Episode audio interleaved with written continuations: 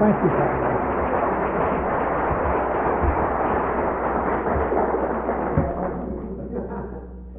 My name is Clancy, and I'm an alcoholic. I'm really taken a little aback by that introduction because, you know, anytime, it's always been my experience, when I'm sitting in the audience and they introduce the guy, they say, You're really in for a treat. I say, It's hard to make that noise, too. Say, Oh, really? Im- impress me, dummy. So, so I, uh, please don't wait to be impressed.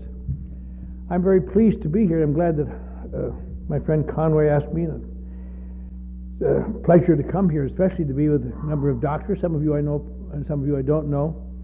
But I really am kind of am, have a little medical history this year that I haven't had before. Because I'm getting a little older, I've been taking iron, a lot of iron tablets over the past year, and uh, venturing into medic fields of medicine that I hadn't before. About a month ago, I tried a Viagra. Uh, and I had no idea that you, if you're taking iron, you're not supposed to take Viagra. Now, every four hours, I face north.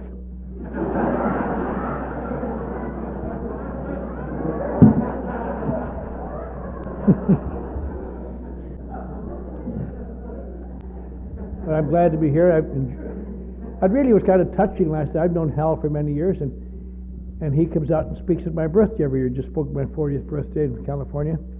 But I got off the plane at midnight last night. I was tired. I had to I had to work in Los Angeles yesterday morning, where I work and I do some sign some papers, do some things, and and our chairman of our board was there, and I had to run go go like hell to the airport and jump on the plane about 1:30 to go to Chicago to come here. And I got in midnight, and I knew they said they'd have somebody to meet me but I knew they wouldn't know who I was, and I'd be cold and tired. And, I'd, and I came down to this luggage area. I didn't have any luggage, but I came down to the luggage area, and there, there came old Doctor Marley across the. He'd come all the way up there from here, down there from here, to make sure the driver would identify me. He me a warm handshake and jumped in the car. And on the way back, he gave me a lecture on gratitude.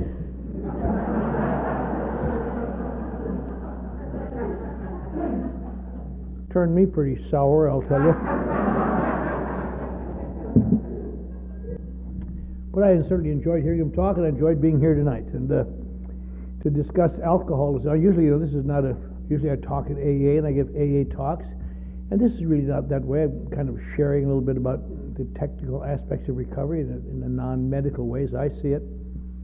The uh, as most of us know, you know, they have records of alcohol. Used, used they thought it was 5,000 years old. Now they've discovered 7,000 years in some pottery in Africa. In all these years, people have been working with, I guess everywhere people drinking alcohol, there's been a there's been examples, at least whether in written records, of people who react differently to it, who react badly to it, who have difficulties, who don't seem to have any way to control themselves. It's kind of interesting here in Georgia. Georgia, you know, is one of the few colonies founded by thieves and alcoholics. By, they sent them all from England to get here, and you can really see the residue today. I don't mean Conway, I mean, you know, some, some of the others. But, uh, and there's never been any effective treatment, as we know. I have an interesting picture home. I don't know if any of you ever seen it. It shows it shows a room kind of like this, and there's a bunch of looks like caskets standing up, but they're boxes, and and then there's a hole here, and there's a person standing in the box, and it's taken from back here. It's a picture from back here of this room full of boxes, and it says. Uh, it's a French picture, Dr. Le Gallienne addressing a group of French alcoholics, 1874. And they're all in their box. but that's fun. But anyway, all these over the years, things happen, and I, uh, I know, as you know, that uh, I never con- really considered myself an alcoholic because my problems were not really confined to alcohol. And over the years, this has come about, and I really never paid much attention to the various treatments on alcoholism until I got sober. And I, I went to AA off and on, but AA obviously was an ineffective treatment. I went to AA year after year. The worst years of my life came after I came went to AA because I started to go to jail with remarkable frequency overnight, and uh, I was hospitalized and put restraints and all sorts of things. But I went to AA, but it became clear to me my problem really wasn't like them. And then when I got sober this time, through a series of uh, odd things happening, I began to then, and little by little, my first experience with the treatment of alcoholism was when I was first sober, about a month. I was living in the back seat of an abandoned car, but it's the AA club parking lot, so there's a certain spiritual overflow. And they came to the AA club and they said, We have a new drug at UCLA. It's been just made available to us to treat alcoholics. We're looking for 10 volunteers to go out to UCLA. You'll, get, you'll be kept, you'll be paid, you'll stay out there for a week or two, you'll be fed, you'll be, uh, have a clean digs to sleep in. And my hand went up, you know, I, I volunteered in a minute.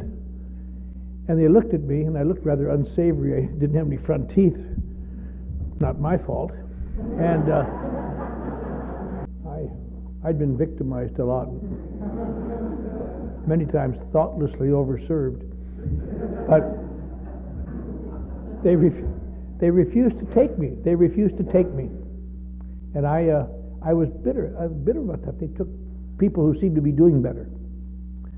And so I missed the famous UCLA winter of 1958, early 59 treatment of alcoholism with a new drug called lysergic acid.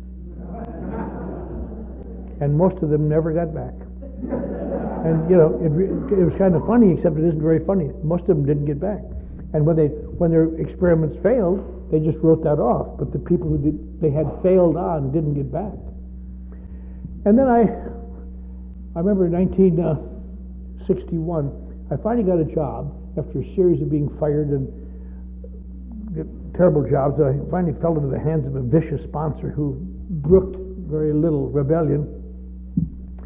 And I, uh, I got a job in a medical corporation. We were talking about it earlier. I started off as a writer, but I went to work every day, so I got to be advertising director of it. A firm called the Birtcher Corporation. You older members may know what that is. They, they make the hyfrecator, the little electrosurgical unit that takes off skin cancers and things. And they made electrosurgical devices, and they made defibrillators, and they did a lot of things. And my job was to write some advertising for these people. And so I was heavily into reading medical journals in the Journal of American Medical Association in New England and so on. And I saw my first ad. I didn't know why. I saw my first ad for alcoholics. I mean, how to treat alcohol. They had a, I vaguely remember, it said, doctors at last you can treat alcoholics without side effects, without problems. And I looked at that and I remember thinking, gosh, just my luck. All those years I screwed around. If I would have had a miracle drug like this, I wouldn't have to go to meetings. And uh, it even had a name indicating freedom. It was called Librium. and my, I just slathered when I read it. And I was heartsick about that till after a year or two later, the first, the first Librium veterans came back to AA. uh, I haven't drank. I'm going to get my medallion. Could you tell me where the podium is? And I felt disillusioned. In the mid 1950s, I was working in Channel 9 in Los Angeles and Hollywood as a promotion director. And we, they had a speaker come in one day that I, by this time I was kind of a AA right-wing fascist fanatic because I was working. And uh, this guy came in and he was the director of services for Schick Shadel Hospital in Seattle. And Schick Shadel Hospital had just had a breakthrough. They could now return alcoholics to social drinking. And they advertised it. They felt they had discovered it was an enzyme imbalance. And with the re- re- changing their enzymes and changing them back into balance, they could drink. And this guy had a wonderful presentation. He did it on our station. And I, I wasn't involved with him, but I stood behind the camera. I just wanted to watch this boob do this. And he talked about how they could enzymes. And then on the table in front of him, he had a martini. and at the end of his talk, he said, You know, there are certain people, certain programs, certain fanatics, if you will, who say that once an alcoholic, always an alcoholic. But I'm a well, al- well-known alcoholic with many problems in my past. But I have, I'm the tr- treatment director at Schick Shadel. And alcoholics, they say, cannot do this. And he drank the martini. And I didn't even want it. My tongue darted out. you know, couldn't believe it. And I thought, how can this be? Everything I believed on the toilet would turn out later that uh, apparently one of his, his enzymes hadn't kicked in one day. and he was in a padded cell up in Schick Shadel. But uh, so they changed their policies to ab- abstinence very begrudgingly. And they went all the way to having a seven day treatment program. Uh, in the in the late 1960s, there was a doctor in Albuquerque, and I, I, I enjoy these things because I just like to read about them at the time. And he got a lot of ink in the national press because he had developed a way to help alcoholics. Your, your family or whoever would bring you to his office while you were drinking. He would photograph you, take movies of you drunk and slobbering. And then, the next time you felt like drinking, you'd go to his office, he'd run a reel, and you say, Oh, I don't want to be like that. I don't want to be like that. And he had all kinds of recoveries for a while. But it turned out a lot of people didn't have time to go to the show on the way to the bar, you know. my all-time, one of my all-time favorite is in 1970 or 71 at the White Memorial Hospital outside of Los Angeles, run by the Seventh day Adventists. And they got a full page in the Times and a carry run over to another page because they had developed a technique that was perfect. And now they're deaf on drinking. These Seventh day Adventists are deaf on drinking. And so you'd think this would be absolutely against their wishes. But they took a ward and made a bar out of it, a real bar with a back bar and a bartender and everything. And they bring these guys first in their first morning in this hospital. There'd be a bartender You want a drink, pal? And they know this, what are they going to give me? It isn't going to be good. It's going to be some kind of hideous. He said, What, what is it? Take your choice. Want some scotch? Yes. Okay. Take. Really scotch. They really gave them drinks, nothing in it. And they were you know, hey, you, you religious people know how to treat alcoholism, don't you? and they were so good, they even had a little wire on the glasses so they, I guess, so they wouldn't steal the glasses and take back to their rooms. And these guys come in day after day and happy days. and one day they'd take a drink and then run an electric shock through that cord.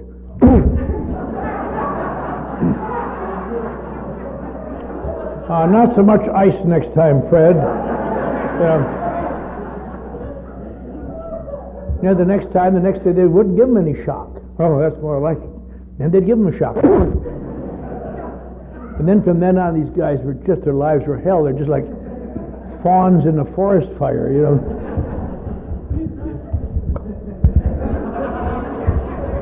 They're just terrible. And finally, these guys would come in and say, You want a drink? No, I don't believe I do. and they had another cure. And they had a, God, got a lot of publicity out of that. And later on, of course, some guy did a follow up and discovered nearly all of them were drunk. Most of them hadn't got beyond the first bar that didn't have wires on their glasses.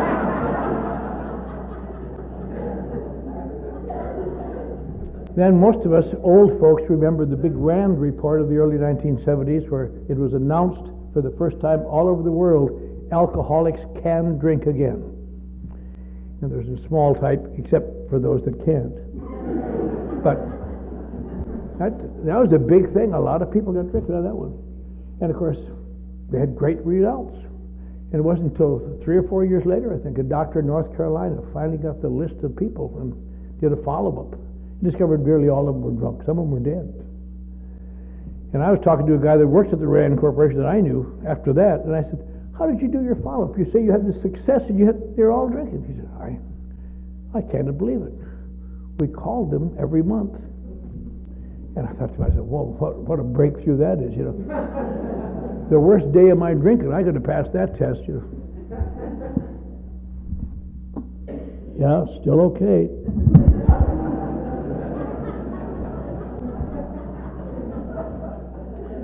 and just one after another things. And, and today they're still doing aversion treatments, they're still doing all kinds of things, and can't understand why these boobs don't stay sober. And it's, uh, it's kind of funny, a lot of these things, but people gave their lives believing they would work. And I, I look back and think, what, what, it's so simple now, why people, so simple a way to stay sober. What, what's so difficult about it? Why do, why do 95 or 97 percent of alcoholics still die drunk in America? Why is there just nothing but chaos? Why can't you get people to do these things? And I think it's so easy. I want to take people and say, come on. And yet uh, it doesn't seem to work. It hasn't worked. Never, we got more sober people than anywhere in the history of the world, but it isn't anywhere, it doesn't the surface, and you wonder why. I've given a lot of thought and talked to a lot of people over the years about this. I think one of the things, in my opinion, that is the great problem, of course, is that there seems to be different types of alcoholics. And I'm sure the technical people could understand this and could make delineations and, and uh, line up how they land. But in my unschooled way, I, of the people I have known over the years, there seem to be, there are some people who drink a great deal, and they drink a lot. They have every evidence of being an alcoholic. But something happens, something happens to shock them, or something confronts them. And they all of a sudden say, Hey, that's enough. I'm not going to do that anymore. And we all, at least I have been exposed to that in my family. My mother's uncle Leo was a bad alcoholic. But something bad happened in 1924, and he stopped drinking and he never drank again. And people would say to me, "Why can't you be like Uncle Leo? He acted the way you did too, but he hasn't. He doesn't drink anymore." And I'd look at Uncle Leo, and I don't think he smiled after 1924. and his wife was still grinding him about things he did in 1919. Yeah. But there are people who are able to stop, and we all know them, and, and they are able to stop. And then there are other, some more people who are much the same way, who cannot quite stop because they can become physically addicted to alcohol. And they have to be withdrawn, and they have to go to hospitals and be taken off. And they're told, look what's happened to your life. Look what's going on with you. Don't do this anymore. And they take it to heart and they stop drinking.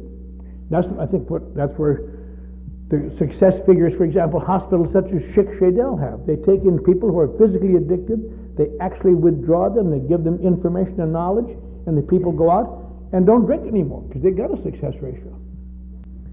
And then the third class of person, of course, is the one that's so baffling the people who have shocking things that should make them stop drinking, who are given, put in hospitals and withdrawn, and still eventually will always drink again for no apparent reason. Just drink again. It's a matter of not caring, a matter of don't no interest in the people around them, don't know what's going on. And this has been the bafflement of treatment of alcoholics for as long as for all time. With any sense of decency, they would stop drinking. You would think, if I could only get them involved, involved in church work.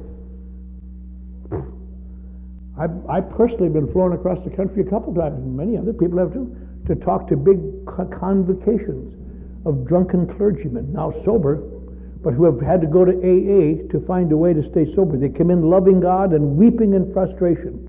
And AA teaches them how to stay sober. They go back and love God and stay sober. But they can't do it by their own therapy. And you think, well, if you could really get to the root of your problems, but that doesn't uh, seem to have, make any difference.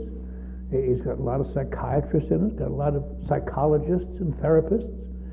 Most alcoholics agree that if you're, whatever your profession is, that profession will not keep you sober. And it just absolutely makes people crazy. And that's why it's so odd to come to uh, come to the realization that there's no there's no apparent reason for this. How do you get people sober? Well, you can go to you go to Alcoholics Anonymous if you sunk that low, and uh, that's a dreary therapy if there ever was one. I'll tell you, you're going to admit you're a terrible old drunkard, then God's going to make you sane. Then you're going to turn your life over to God. You're God. Don't want it, eh? Uh, going to write down all the rotten things you've secretly done? Read them to some blabbermouth? Did you know I used to be married to a sheep outside of Butte, Montana?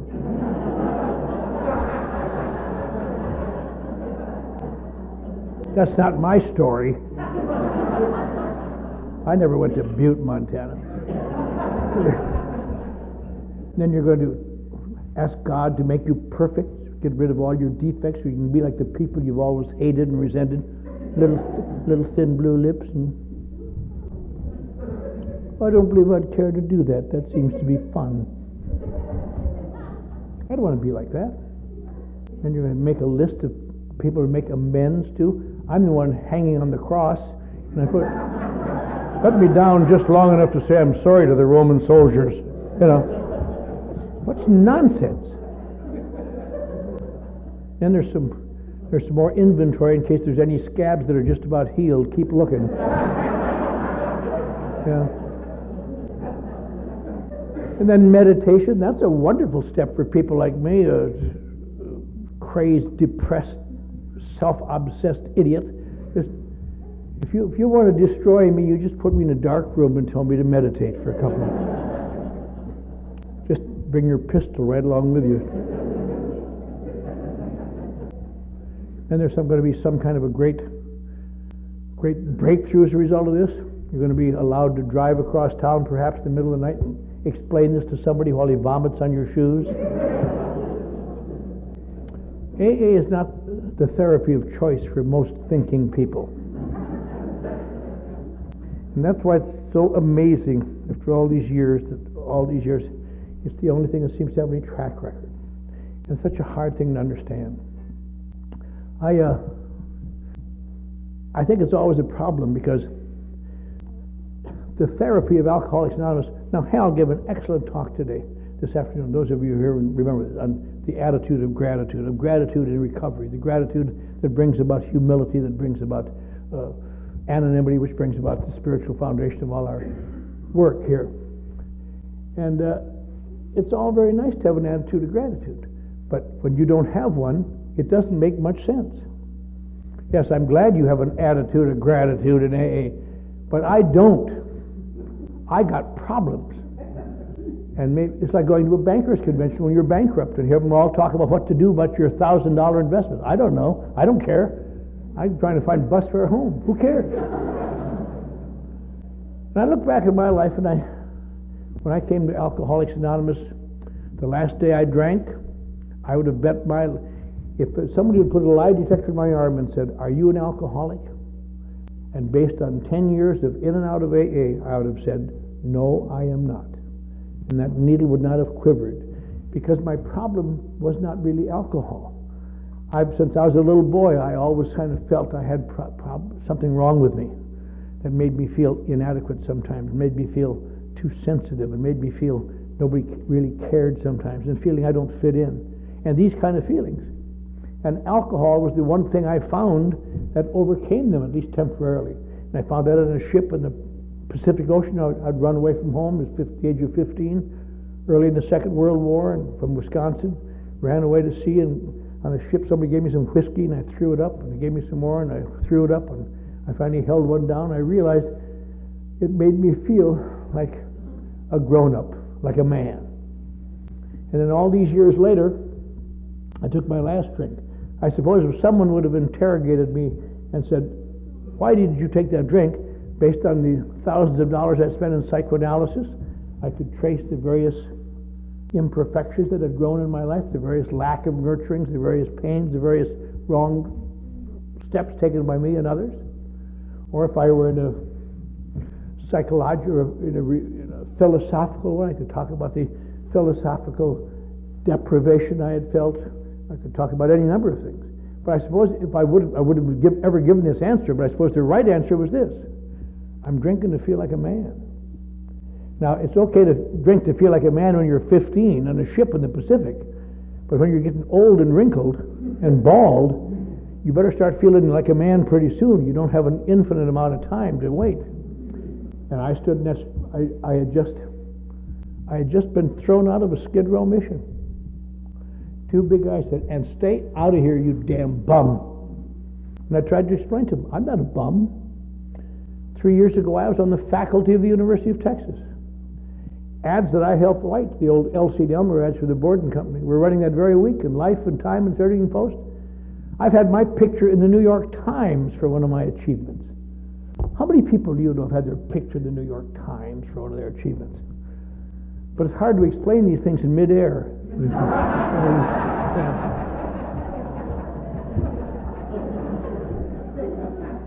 and uh, I stood outside that old mission as a kind of a cold, drizzly rain autumn day, just a drizzle. I felt so bad. And I looked back down. I had a terrible feeling, and I but I, I didn't really identify. I never you never identify many feelings when you got them. You just feel bad. That's what I feel bad sometimes. To, I'm sure new people come to A and hear old fools like me and others talk, as, as we talk about our history as though we just knew it was going on. And then in 1952, I realized that a change of direction was necessary. And I moved. And you really don't, it, you just spend my adult life as a blind man running through the woods. You know, but later day, you could say, and then in 1954, I felt the need for an elm tree. Know, uh, just boom, boom, buffeted around. But if, uh, if, if some old guy would come up to me that morning and said, you know, Slim, you're dying you know, you're down to 125 pounds. You've lost your wife and children. You never see them again. You've lost your home, two homes actually. You've lost your career. Once upon a time they called you a boy genius. Now you can't even get a job washing dishes. You've lost your clothing somewhere between Dallas, your last stop, and here, probably in Phoenix, where they put you in jail and kicked your teeth out. You've lost, uh, you've lost your ability to get any kind of a job you're an only child and your mother's not allowed to accept phone calls from you anymore because your stepfather's so tired of watching you manipulate her on the phone and get some more money one more time to make it right and then break her heart. He said, now you've been, go- if you'd have said, you've been going to AA for 10 years now. And why don't you just go back there instead of being so cute and go back there and admit you're an alcoholic and do something about it? And if I were in a mood to be honest, which I may or may not have been, because when you're desperate, the number one priority is to get out of this. But if I were in a mood to be honest, I suppose I uh, would have told him, it isn't the way it looks, pal. It isn't the way it looks. I would go back to AA if I were an alcoholic. It seems to help alcoholics. But I'm not an alcoholic. And he might have said, well, prove you're not an alcoholic. You look like one. And I would not have been able to do that. I would not have been able to stand back and, and examine myself with any sort of objectivity. So I probably would have taken defense behind what frightened, weak people like me do, and that is bluster. And we take refuge behind, oh, get out of my face! Leave me alone! Shut up! Because I don't know the right answer. I know the right answer now, though, and I've known it for a long, long time. And I've seen it myself and countless others. I knew, I know exactly why I was willing to bet my life I was not an alcoholic. For a very simple reason. I've been going to AA meetings off and around around the country when the heat was on. I'd work in different advertising agencies, different corporations around the country, and eventually the heat would get bad, and I'd go to AA for a little while until the heat diminished. And if I didn't learn much, I learned one thing. I learned what an alcoholic was. And I wasn't that. Nothing metaphysical, nothing mystical, nothing spooky, very pragmatic. Which, of course, begs the question well, what's an alcoholic? Everybody knows what an alcoholic is. Everybody in this room, certainly. People driving by out in uh, Jekyll Island know what it is. alcoholics are people who seem, in every generation, there seem to be a bunch of people who don't drink very well. They can't handle it very well. They're kind of weak, really, and they their their lives get out of whack, and their emotions get very painful, and they eventually get driven to some place like AA, and the AA sober them up, and they clean up their act, and and they feel better. Would you say that's true? Anybody here ever been to a speaker meeting where that wasn't? The specifics vary all over, but it's always those same facts. Well, I, I used to drink and it was really terrible. I came to AA and got sober, and now it's better. And that is the story of Alcoholics Anonymous, what an alcoholic is.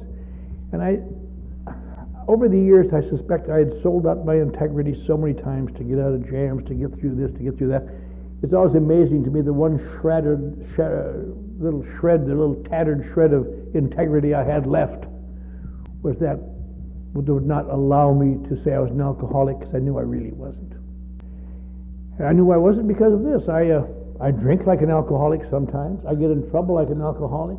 I've been hospitalized. I've been in veterans hospitals in a padded cell. I've been in a committed for an indefinite period up to the rest of my life, perhaps to the Texas State Insane Asylum at Big Spring, Texas, as a suicide, successful suicide revived. I've been in jail a lot. But the one thing is this unlike alcoholics, it is when I get sober and clean up my act, that's when my life gets painful. And that's when my emotions get out of whack.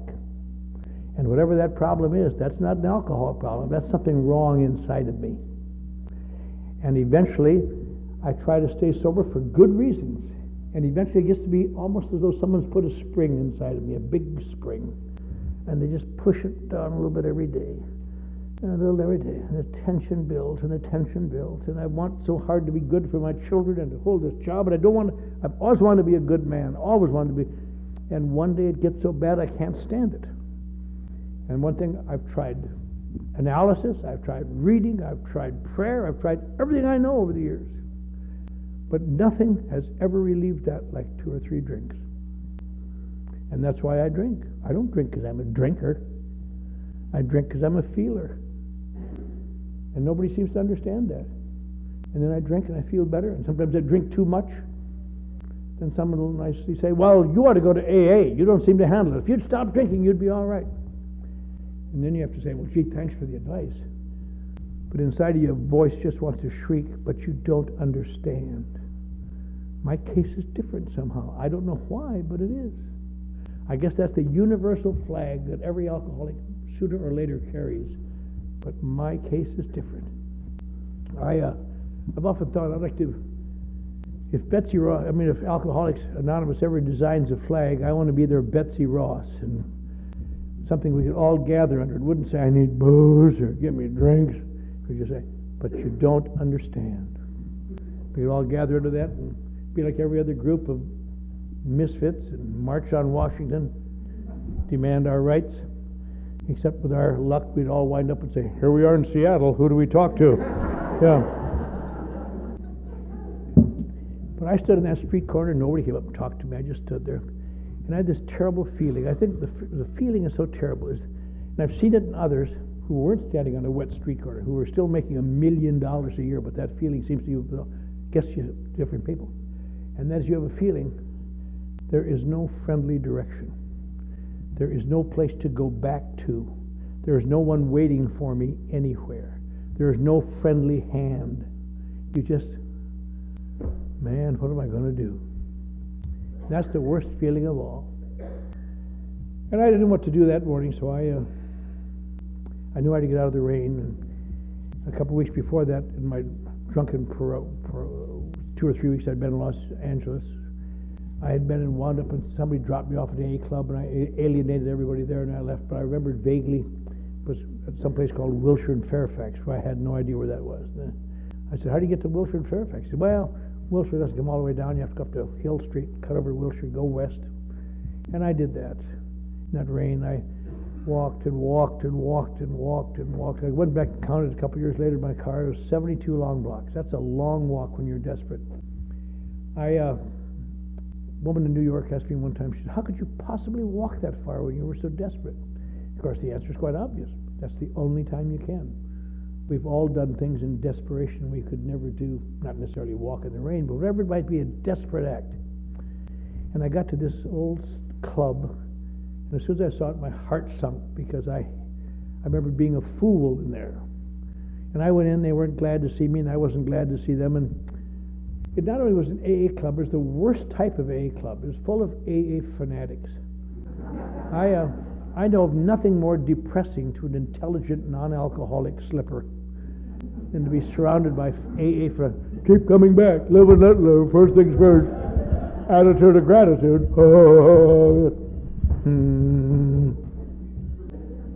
And I, but I had to get out of that rain. And I hung around there that night. They had a meeting, and I ate about four pounds of cake. And somebody talked about God for an hour. Me almost made me vomit it up. And everybody went home. And I, my my stock and trade by this time, I had to pretend to be a newcomer because you couldn't tell anybody you've been around and still doing that bad. Uh, I'm just a newcomer. and I'm looking for a new way of life, and I've no place to stay. You have you have some place for me to stay? I tried to look winsome as I could. The guy said, Yeah, you're in luck. He says, There's an old 90, 1949 Merc out in the parking lot. Guy left it there last summer. It's in the tall grass. Go sleep in that. That's what you want me to sleep in an abandoned car? Yeah, good deal, huh? Yeah, sure. Thank you very much. I really appreciate it. And the next morning I got up, it was Sunday morning, there was somebody else talking about God, and I ate about four pounds of cake, and uh, then I found a little room upstairs where there had a TV set. Hardly anybody knew, went up there, so I went up there and watched TV all day and night. And there was another meeting. I slept in an abandoned car that night. Got up the next morning, went up, hustled some coffee, went upstairs and watched. This went on for days. It kept raining, and uh, I remember thinking, maybe I'm dead. Maybe I'm dead. Maybe that suicide in Texas was really successful, and maybe my grandmother was right. Marrying a Catholic will make you go to hell forever. and I had no intention then of ever staying sober. I look back now, and that was my sobriety date. Who would have ever guessed that? Of all the times I ever got sober, that was the least, least dedicated time I ever had. I didn't want to stay sober. And I look back now, and I, people sometimes say, well, what, what was the difference this time? In Toronto, where these certain people are from, a few years ago I was at a meeting up there in the afternoon they had a question and answer part of the program. And I, I like question and answers because I, if I don't know the answer, I weave a tapestry of BS till I think of it. You know. This woman got up in the back. She says, Clancy, I don't want one of your long answers. just, but just as a sentence or two, what was different this time? And I could not think of an answer. I noticed we'd run out of time, fortunately. I could not think of an answer to that in short. I, mean, I could have woven a, a, a mosaic, but uh, that I was taking a shower before the meeting, and I thought of the answer, and it was such a tedious little answer. I hated it. I, I tried to discard it because it's such a bum little answer. It's a dumb little answer. I like I like answers that have panache. I'd like to have people leave here tonight and say, Did you hear what that man said? Never mind if the horse is blind, keep loading the wagon.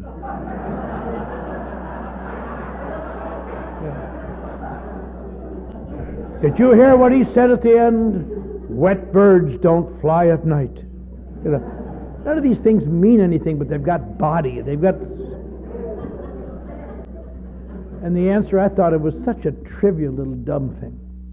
This is the first time that I got so emotionally distraught that I permitted myself to do things that I thought were stupid and I disagreed with. That isn't much of an answer. And yet, that is, as far as I know, the answer to my, my life. I permitted, or whether I permitted myself or not, I found myself in situations doing stupid things that I would never have sunk to with any degree of merit left. And it turns out that's what how AA seems to work, and it just seems so so odd because there's nothing there to base it on. I think probably a a good analogy. I would say that probably the main factor in my survival, and survival merely everybody I've known, but in my sur- survival exactly, I was thrust among AA fanatics. Now, I wouldn't call them AA fanatics tonight. I would call them AA winners I'm sure new people always wonder why, why do they have to stick with the winners? Because you hear that again stick with the winners, stick with the winners. Who's the winners? Who knows in the meeting who the winners are? Do they wear a sign and say, I'm a winner? No. But they haven't, but they have a, I would say that maybe it's the people who've been sober the longest. Sometimes it is, and sometimes it isn't. Everyone who's been sober a length of time runs across eventually someone who used to be a good AA and are now just an old, dry, sour, negative thing. I tell new people, stay away from that person because all they'll do is feed you poison. That's sad. So who are the winners? Well, as far as I know, the winners are the people who are currently sitting in those meetings on a continuing basis, who have come here feeling as bad as I ever felt or as you ever felt. Because I think you can only feel so bad. The podium flash of walking in the rain and in nut houses, it's all very nice. But what it really means is I felt as bad as I could feel. And you did too. And they've come here and allowed themselves to be take actions against their will sometimes and be opened up to take do some dumb things that gradually change their perception of reality until now they sit here feeling rather good and they wait for other people coming in full of pain and agony and try to teach them the same lessons. And the other converse of that, of course, is says, stay away from the losers, stay away from the losers. Who are the losers? Who knows? They don't, sometimes they're effervescent people, bubbling people. And there's no way to really tell it, but there's one little hallmark. When you hear this, you know that person is not to be listened to. You know, just little things like, oh, you don't have to do all those things. You don't have to do all that crap your sponsor's telling you. That's just that's just AA baloney. I don't do them when I'm sober. And that's a pretty persuasive argument when, when they're asking you to do things you don't believe in. Here's somebody sober saying you don't have to. And some of them do stay sober for a while. I think, of course, I'm sure you all know this better than I do it, but that story of early in the century when three or four families, I believe it was on Long Island, suddenly came down with typhoid fever. And they could find no explanation for it. Nobody, there's no typhoid, there's, the sanitation was fine, there's no way they could get typhoid fever. How could this be? And they were baffled. But upon long examination, they found one thing the families all had in common. They all had had the same cook at one time or another. A woman named Mary Delaney, I believe her name was. And they found her, and she didn't have typhoid fever, but they tested her, and she did have typhoid fever, but it didn't make her sick. She was one of those rare people who carried it but didn't suffer from it. And she was heartbroken when she found out what, what had happened to her people. But she carried the death and did not die from it. That's, where, of course, where the term type. This is the end of side one. Please turn the tape over now and continue listening on side two.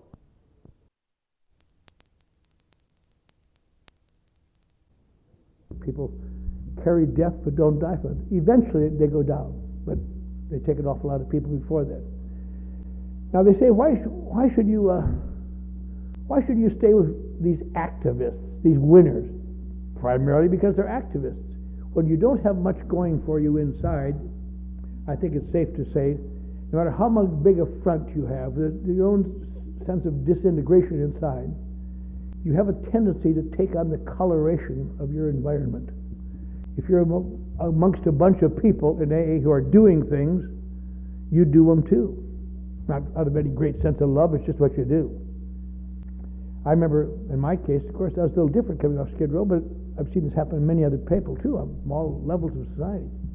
I mean, standing, I remember standing in that club after two months of being sober. I'm thinking, I'm not going to go to another meeting anymore. I've had all the stories of people's successes. I'm sick. Three years ago, I wouldn't have hired some of these boobs to mow my lawn. And here I am taking crap from them and being patronized by them. What I need, I need some front teeth and I need some clothes and get back into advertising. If I have to, I'll hold up a gas station or hold up a convenience store. I'm not going to. I'm not going to sit in these meetings and watch my life disappear. Now, just be thinking that. Somebody say, "Come on, Clancy, time to get in the car, go to the meeting." Didn't mean to. Come on, Clancy, we're going to help Fred move his furniture. Oh shit! and on and on. Finally, stayed sober a while, didn't like it, slept out of man car. They finally said, get a sponsor. They always said that, get a sponsor. And I'd had sponsors over the years, good ones, a very good doctor, Dr. John Ashby in Dallas when I was working there. And he, I had him be my sponsor because he was a child specialist, and I had a lot of children. And I, I didn't actually worry about him. I didn't want to worry him with my problems, but I told him how the kids. And I had a sponsor, the editor of the El Paso Times. I have a lot of sponsors. The trouble with sponsors is this, though: they want to stick their nose in your business, and most of them aren't qualified. And so I saw this guy come in to the club, and he was an actor. He was, a, he always played loving roles. He was a character actor. He played loving roles, and all his uncles or brothers-in-law who had money and helped people. I said, Bob, would you be my sponsor? He said, yeah, I will, kid, but you do what I say. Oh, sure. and uh, I look back now, he should have won the Academy Award for every loving role he ever played. Because they were foreign to his nature. He, uh, he turned out to be a right-wing fascist AAP, is what he was. Just, I've looked back many times, and he dictated things to me. He did not share. He told me. I remember thinking many times, boy, that guy doesn't know much about AA. I, uh, I may be living in an abandoned car, but I know more about AA than he does. I know you're supposed to share. And I used to think, why would I take that crap from that guy? Because one of my stocks in trade, maybe some of you too, I have always been defiant. I'm not going to be addressed like an idiot. Much of my life, adult life, was spent in defiance. I've been on good jobs, good advertising jobs, where someone might imply that I didn't know what I was talking about, or someone authority patronized me, and I'd, I've quit jobs. Oh, yeah? Take your job and shove it in your ear. I've been in bars. I get in fights in bars. I'm not equipped to do it very well, but some guy implies I'm weak. Come on. You think I'm weak? Come on, let's go. Now, why would I do that? And I look back, and as far as after listening to a lot of inventories and thinking about it, it seems to me it's quite obvious. I have always down deep inside of me known that I was weak, and I can't afford to let anybody know that. So I got to be strong all the time. And if you imply I'm weak, I got to do something that's going to make me you prove that I'm not. And after I was in AA for a long time, I began to realize when you become strong, then you can afford to be weak. But weak people can't afford to be weak. They got to be strong. You got to be something. Got to be out there. And I, I tend to defy his kind of thing. I look back now, my life, and that in those times, then certainly a little bit now. You know the kind of people I like. I like people who like me. I think they're stupid. I have no respect for them, but I like them. I hate people who can see through me and see that I'm a phony and see that I'm weak. And I hate them. I begrudgingly respect him, but I hate him. And this guy could see through me. I just knew it. And I hated him. But he liked me too. And I liked him for that. I did things to get a pat on the back from that old fool I wouldn't have done for my mother or for a job or for baby Jesus. I wouldn't have done for him. But he, I, I don't know how many times, once in a while he'd say, did a good job, kid. Thought so. And little by little he got me taking actions that I thought were just ridiculous and stupid. He got me one day I, when, I, when I was six months sober, lost my job as a dishwasher. I was going to commit suicide in absolute depressed depression. They held the job two days, and I couldn't hold it. And he took that same pain and used it to uh, force me to write an inventory that I swore I'd never write because I've taken my inventory with a professional. Why do I take it with an out of work actor? What good's that going to do? That made him testy. Everything made him testy. I would say in passing, there's something that I think about some once in a while. I'm sure some of you do too. You know, this because I've been sober a long time, a lot of years, and I've been active all this time. Not out of any great love for action, but I've discovered when I don't get active, I have a tendency to become a little spooky. Not my fault. I, I'm Norwegian, you know. I'll tell you, a couple years ago, I was talking in Norway. I went to visit where my grandparents came from. And it suddenly struck me one of the great reasons I'm not right. In 1880s, all these Norwegians left Norway and came to America to get out of that hideous climate. And they all settled in North Dakota and Wisconsin. And they spent the rest of their life saying, this is cold up here too. You know. Well, those kind of genetics, you have a, you're at a deficiency going in, I'll tell you. But I, I travel a lot, I've been asked to come and speak in some exotic places, uh, Cape Town and, and Johannesburg and Berlin and Paris and London, and I was over in Dublin a couple of months ago and Belfast, and this summer I was in Australia and, and New Zealand and other places. And uh, you'd think that, incidentally, you'd think AA would be really exotic in these places, but it's a funny thing. Except for the accents you hear, the same chatter you hear here. As far as I know, every group in the world is about the same. There's a group of people who have come here, have taken some actions, are finding a way to live comfortably, semi-comfortably. There's a group of people who cannot bring themselves to take those actions, who defy them, who hover on the edge, uh, ridiculing those who do. And there are new people in the middle, and both of these groups fight for their soul and uh, it's really a battle. It goes on all over. But the real thing that when you fly a lot, I'm sure you know this. Most of you know. Uh, what I really enjoyed a couple years ago, a few years ago, going over to Paris on the SST. I was sponsoring a astronaut at that time, and he's still sober. But I mean, he said, I've, I've been, we were talking about it at lunch today. I said he and he said I I've been invited to a to a big uh, get convocation of ast- Russian and American astronauts and it's a big, put it on the Russian legation in Lyon, France. He said, but I'm supposed to bring a guest. He said, and my wife and I are divorced, and the children are not around, and I'm not close to anyone. Who could I possibly bring? I said, hmm. and so for his own good, I went with him. I remember riding on the SST, and you know, it has this great big, some of you have ridden, I'm sure, this great big dial in the front, and you take off, and it goes to two o'clock and you know you're making good time, they turn around, go over the ocean, and the dial starts, it goes, and it gets to back to 12, and you're at the speed of sound. And then it keeps going. And you're way up high, the sky is black, you can see the curvature of the earth. It's, oh, oh. Then when you land, you figure, I hope we get good brakes on this baby, because we're going to be in Luxembourg or something. but of course, they don't use brakes on the plane any more than brakes they on the plane I landed in Jacksonville last night. The plane lands, they reverse the thrust of the jets, and the plane eventually stops. That's all. Always do the same thing. And I thought many times that really is the story of Alcoholics Anonymous. The same pain that makes it essential that I nullify it by drinking alcohol. The same pain. If I can allow someone to change the thrust of that pain, that same pain can be used to get me to take actions I would never take based on my own judgments or evaluations. But it's very, very difficult to find someone you can trust that much. We could say, oh, yeah, I trust him, but when the heat's on, you can't. Uh, I think, I don't know if it was Hal or somebody told me a few years ago, you know, this, in the early days of aviation, one of the worst things that could happen to one of these beginning planes was to get into a tailspin. They could never come out of a tailspin.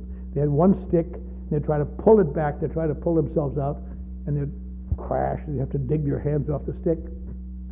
And one day, some guy was up at some tremendous height, maybe almost a thousand feet. He got into a tailspin and tried to pull it out and couldn't pull it out. So he said, I might as well die. I don't want to go down slow. And he pushed it forward to make it dive in the ground. And that day, they discovered how to get out of tailspins. You come out the other side. And that's the way they do it today. What? Hard left rudder and full blast and come out the other side. But they were still taking people out of the ground because they, they knew that's how, what you did, except when they got in tailspin, there wasn't time to try theory. I got to pull this baby out. And in much the same manner, it is the same way the emotions in my life. I know, God, I've been around AA and I've worked with people, I've been everywhere and done everything. Can't remember much of it, but I've been there. And I know the answers until I get into a tailspin. Then I have to, it's very difficult, not so much now, but it was for a long time, to remember what to do. And I, I want to pull back on that thing. And a lot of times, a few times, especially my early sobriety, there's just a last second. Okay, boom, boom. I've had grass stains on the top of my head a couple times. wow. But that's it's so easy to talk about philosophy and actions to take when things are all right. But when the things are bad, my perceptions get distorted, and the pressure's on, and the, the claustrophobia of the mind comes in. But little by little, I, uh, I took these actions. Little by little, my, my perceptions changed. And now, as I said, it's been something over 40 years. That's the only therapy I've had. Uh, and I, it's so simple to me now. And yet, in my work today, I mean, I stayed in my work, and when I was about 25 years or 15 years sober, I was a marketing director in a, a firm in Beverly Hills. And the guy asked me if I could help him find somebody to uh, run this mission briefly till they found a permanent director. And I said, I'll do it for, I'll take a leave of absence and do it for a few weeks. Because it was a midnight mission, the same place that threw me out. I thought, well, I'll go back and find that guy, thank him, and leave. And I got caught up in it. I've been there now 25 years. In fact, a couple months ago, they had a big thing in the downtown, the Hotel Biltmore, and uh, Dick Van Dyke came down and was the master of ceremonies, and the mayor was there, and of police, and, and I really felt a little sheepish that uh, they're giving me such a wonderful thing for doing something that just kept me out of my own mind for a while. But all of these, all the experiences of my life, I mean, we all go different directions, but predicated on taking certain actions that in moments of crisis seem erroneous. That's a very, very hard thing, and that's why I think for people like me, we have to continue to gather together to reinforce, not to gain information. I haven't heard anything new in an AA meeting in 30 years, but to reinforce what I already know, to reinforce things I have to do. I remember a few years ago, I was thinking about an analogy about, you know, why do, why do, with all the new modern techniques and treatment facilities now that help people, why are there people still getting drunk? Why come out of treatment centers is almost, in some cases, it's, it's like a kiss of death for them. How could that be? And yet, other people come out of treatment centers and they're doing well, and they're. And I could not imagine, because I, got sober in an era when there weren't any treatment centers or treatment facilities, and as the years went by, these old timers would lead us to say, "Ah, you don't go to a treatment center, it's a bunch of wimps and wussies. You jerk the steps, and you go to meetings." And uh, I felt that way for a while too. That I came to understand there were tr- certain treatment facilities turning out great AAs, and some of them were turning out dead men. And I, the analogy I thought about that was this: you can't really blame people for going to treatment facilities. I mean, it's like going down to the beach in Santa Monica, and I want to go to Santa uh, to Catalina Island. It's just out of, it's beyond the horizon. And here's a guy in a little white skiff, and smells the food coming out of the galley, and trained little men in their white jackets saying, Won't you come with us in the SS Treatment Center? Okay, maybe I will. Let me see what they have down here. You walk down here, and here are two, two rather strange looking guys say, You want to come with us? We're from AA. We've got an invisible boat. Thanks a lot. Anybody's got any brains will get in the SS Treatment Center, and they do exactly what they say. They dry you off, they feed you, they clothe you, they give you information you never had before, and it's wonderful. The only drawback is if they just get out of sight of land and they say, well, we've got to go back now and get another load. But I'm not in Santa Catalina Island. Well, you swim like a son bitch.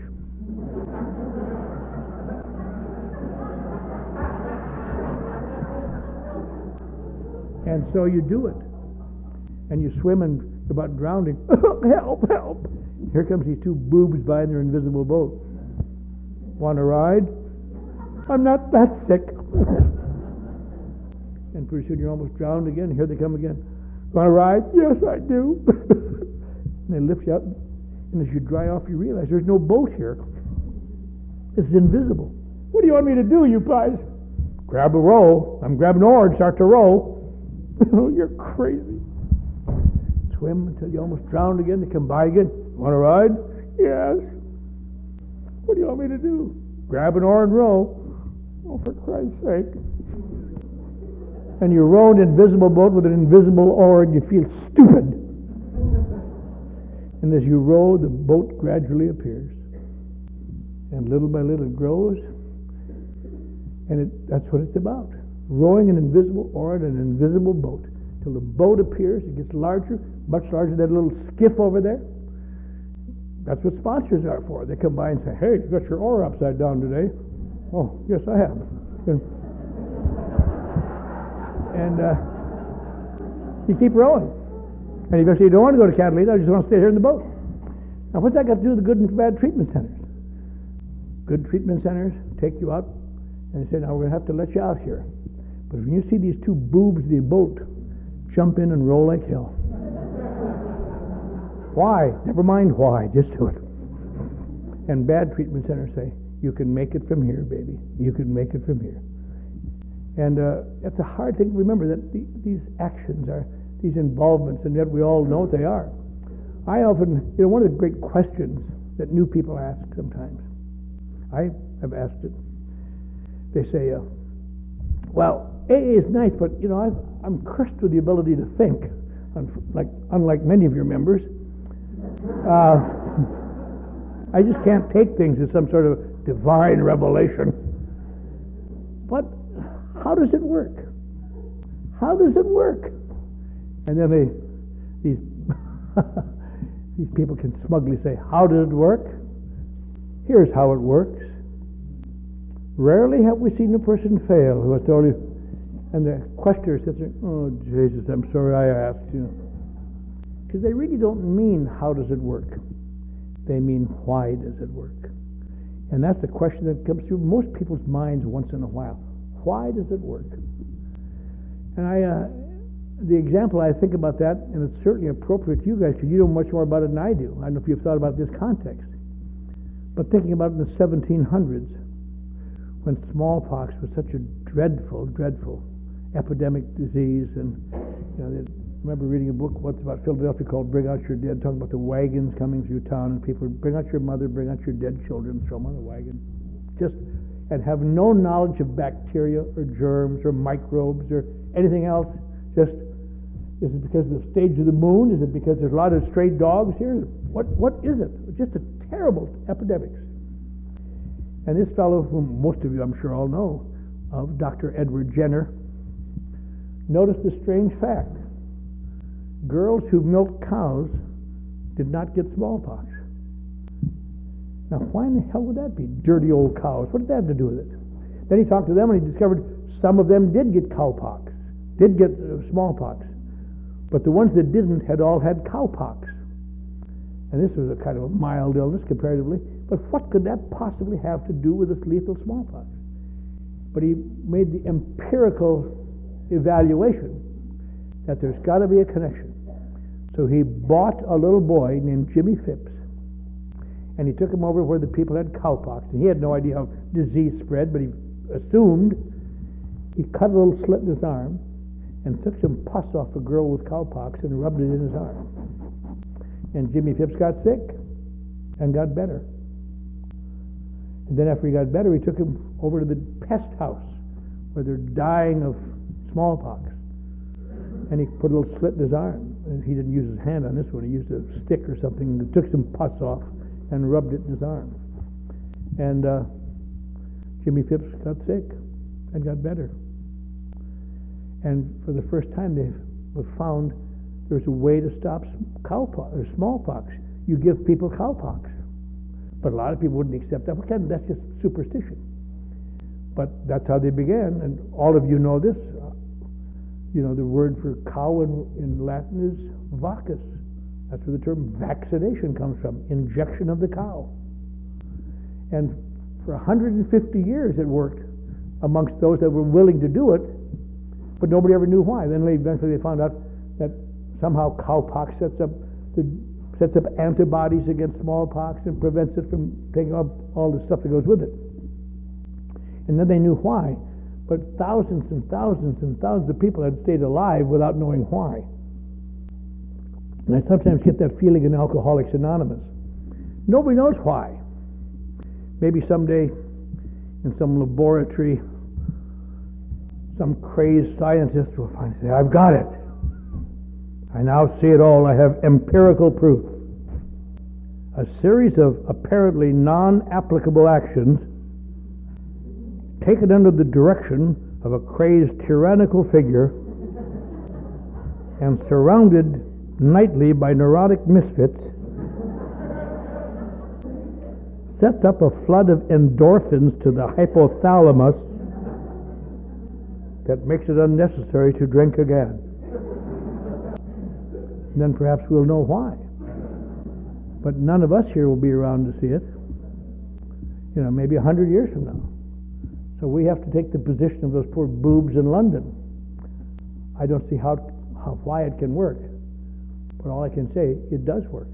And so I will do it despite knowing why, because it's surrounded by those who do it have a successful pattern. And it's very, very important for people like me. And I presume, like, you know, you think, well, we as doctors will know that. Not true. You know that, and I know that. You know, that's one of the great reasons I think that AA warns so strongly against special interest. AA. Not that you shouldn't go to American doctors and, uh, and al- alcohol, you know, alcoholic doctors, ADA, or international lawyers in AA, or whatever the hell it might be, or the birds of a feather. Hell, I felt with that. That's fine to go there. I think it's great. But eventually, you have to go out into the population where you are one alcoholic among many. Because the great drawback, it seems to me, I remember a few years ago, one of the great examples of this, just the reason I think so, but it's a great example. I was about two years sober, hanging around the AA club, and I was working, saving money towards front teeth, so I could make my move. And uh, there was a famous movie star had a had a meeting, well known, auto, written up in the 1960 International Convention uh, book. Uh, famous movie star, and all movie stars, nearly all movie stars in his garage. He had a garage like the Taj Mahal, and they gathered there every Tuesday night. And you had to have an invitation to go. And you might take me out of Wisconsin, but you can't take Wisconsin out of me. And I wanted desperately to go. I sucked around people that I just hated and detested. Hi, how are you today? Can I get you a cup of coffee? I finally got an invitation. I was so I was sick with pleasure. They brought me up to this garage on this night, and that's just what they said. The guy sitting next to me was a famous movie star, and just round the room, some producers, couple directors, mostly movie stars. They'd been meeting up here for six or seven years, and they were very famous. And they went around the room and talked. And I just, oh, I saw you, and and I saw you, and and you were in Laura, and you were in. Oh. And on the way home, it suddenly struck me. I only had two years of sobriety, but I had the most sobriety in the room because they all understood each other's slips because it's so difficult to be an actor to stay sober. And they reinforced their feelings of difference. I'm sure they did that. And I think that's the great problem with special interest alcoholics uh, anonymous approaches because you could, without even being aware of it, get into a situation where you're just reinforcing your difference. Yes, I can't stay sober because I'm a doctor. I understand that because I'm a doctor and I can't stay sober. And our case is different. We can't be public. I'm a pilot. I, I can't stay sober, but I, I have a lot of pressure. Me too. I, you know, and you have to be around people who say, yes, I have pressures too, dummy, but you can stay sober by taking certain actions, not by understanding, not by knowledge, not by anything. Because knowledge doesn't do anything for you. I remember again when I was new, I saw a guy who wrote one of the basic textbooks of Alcoholics Anonymous counseling still is used, I guess, and this was 40 years ago. And I watched him come to meetings at Brentwood, and always off coming off a drunk, because he knew so much about alcoholism, he couldn't do those tedious little things that they wanted him to do. And he finally died drunk. I've seen all kinds of people die drunk who deserve better, but they took refuge behind that fact that my case is different. And we all know that feeling, and we will have it again. That's why they, you know, because my my intellect is one thing, my emotions are something else. I think it's safe to say that, and I'm not an authority, I know there are psychiatrists in this room, and I may be wrong on this, but I don't think so. That when intense neurotic emotions are in conflict with the power of the intellect, unless something happens, the emotions will eventually always win. The intellect goes, gets tired, goes take a walk. And so people like me, people like me spend my life trying to strengthen my intellect, reading, understanding, learning. But if the intent, emotions are strong enough, nothing is ever enough. The power of the intellectual will, or as is known in our book, willpower. The power of willpower to contain intense emotions.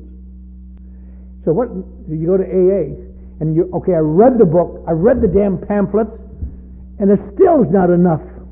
And it turns out that isn't what does it. It turns out these dumb actions, these amends, these involvements, these being of service to others, this trying to help people, does not strengthen your intellect at all.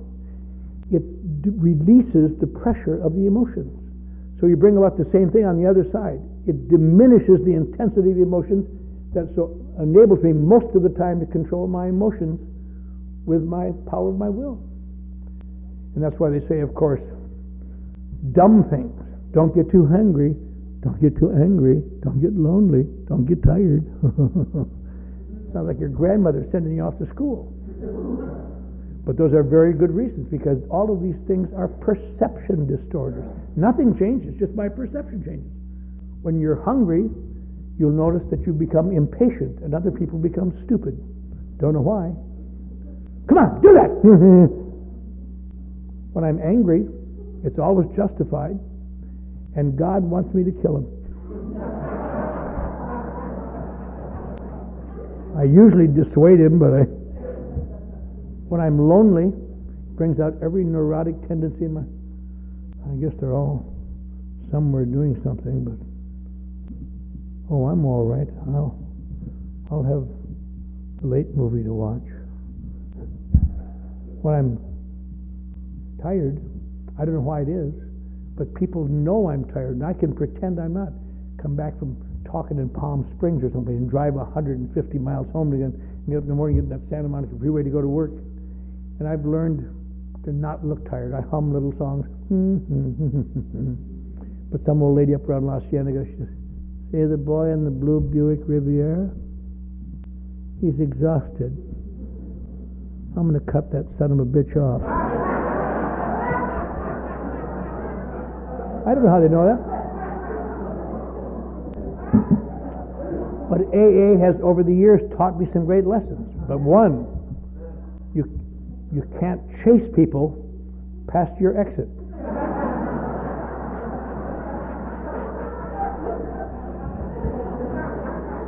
Yeah. And when you do catch them, unfortunately, you can't do anything. You're not allowed to cut them off and put on your brakes anymore. You have to. You can give them, stop by and give them a ray. A few years ago, I was coming off the Santa Monica Freeway into the Harbor Freeway, and a, a little girl in a car almost put me into the cement wall there. I, I came this close to dying.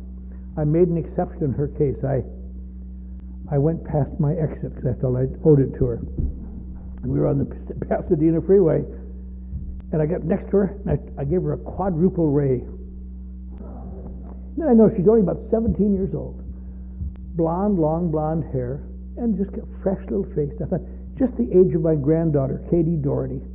What kind of an old freak have I become to punish people? She's doing the best she can. What the hell is wrong with me? So I smiled at her, and she went,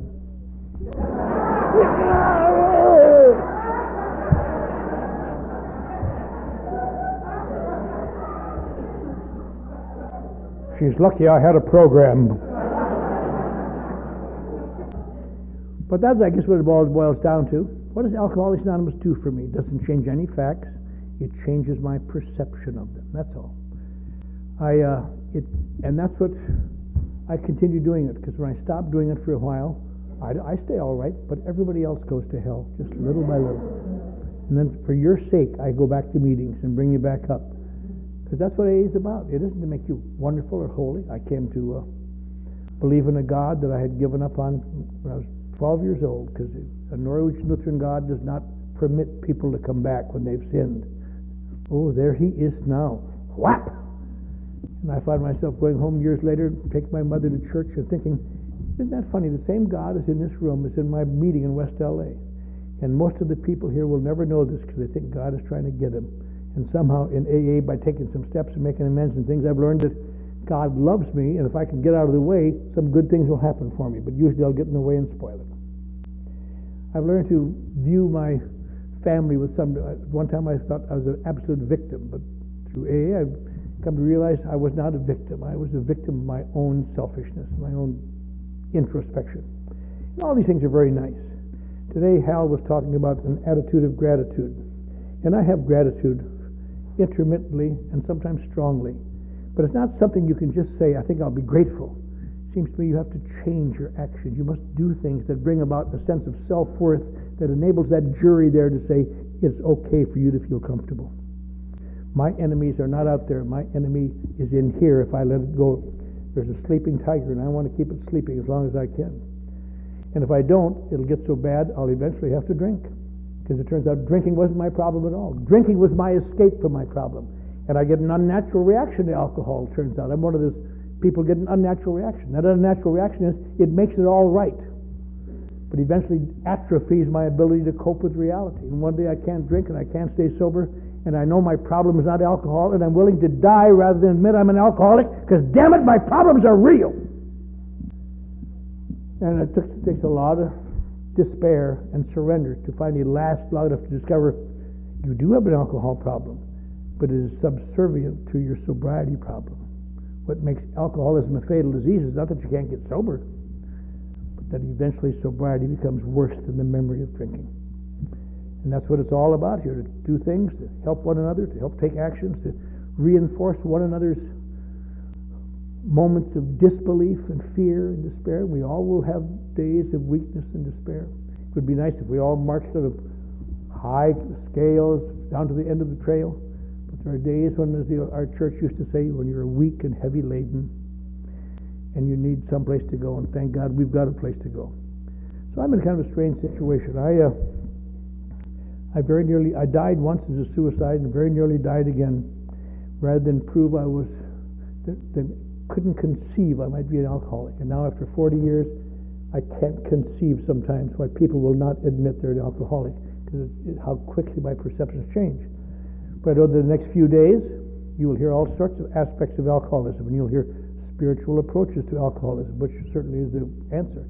And you'll hear all sorts of things, and you'll go home wise and intelligent and brighter than you came. But that still will not relieve the fact that you will have to take the actions when you leave here. This is not the race, this is the pit stop. The race is out there. And that's why we have to continue to reinforce one another. I, uh, when I, when the, I'm going to close by saying, when I was in the Texas Insane Asylum, it's pretty bad when those people think you're insane. I, uh, I was in the electric shock ward for some time, and then I was moved to a senile ward and they did something there that I was amazed at. They, they put in the first experimental alcoholic ward in the state of Texas, in the Big Spring Hospital while I was there. And by then I'd cleared up enough to realize, oh, they're AAs. I've always been able to hustle AAs. You just look like a newcomer. I got the director one day going through and I said, Mr. Ross, I'm here on a suicide commitment, but you know my problem really isn't suicide. My problem is that damn alcohol. As though I can't leave it alone. I, I've lost my life, myself, my self-worth. Do you have some kind of literature I could read, or are there any sort of meetings you have over there that I could go to? And his eyes went, poor old man had never seen a sincere newcomer. And he said, I'll get back to you, boy. And I thought, I'll bet. I didn't hear from him about four or five days. I thought that old fool burned me off. But it turned out he had to go through Austin to make arrangements because it's an entirely different program than the psychiatric hospital. And I became the pilot study in the state of Texas whether or not you should psychiatric patients should be allowed to go to the alcoholic ward. And I sat in that ward, and it was uh, I was the best patient they ever had because I wasn't burdened with any sincerity or anything. I knew what they wanted. The rest of these guys didn't. They were there on 30-day commitments from their families. You know, they just couldn't stand it. What are you doing? What are you going to do to get out of here, Fred? I'm going to kill that bitch. And I finally, I became rather a good, uh, I became secretary of the group eventually. Eventually got out of there. But I was thinking, the first day I went over there, when they brought me over there, I'd been to A meetings off and on for six, seven years by that time. And I went over there, they said, we're going we're to have an A, and I was just off shock treatment, it's not very long. I wasn't really thinking carefully. Said, we're going to have an AA meeting today. And old Les Ross gets up and says, my name is Les, and I'm an alcoholic. And through the grace of God and the power of this simple program, it has not been necessary for me to drink any alcohol or take any mind sedating or tranquilizing medications since March the 15th, 1951, and for this I'm terribly grateful. Then all they said, Hi, Les.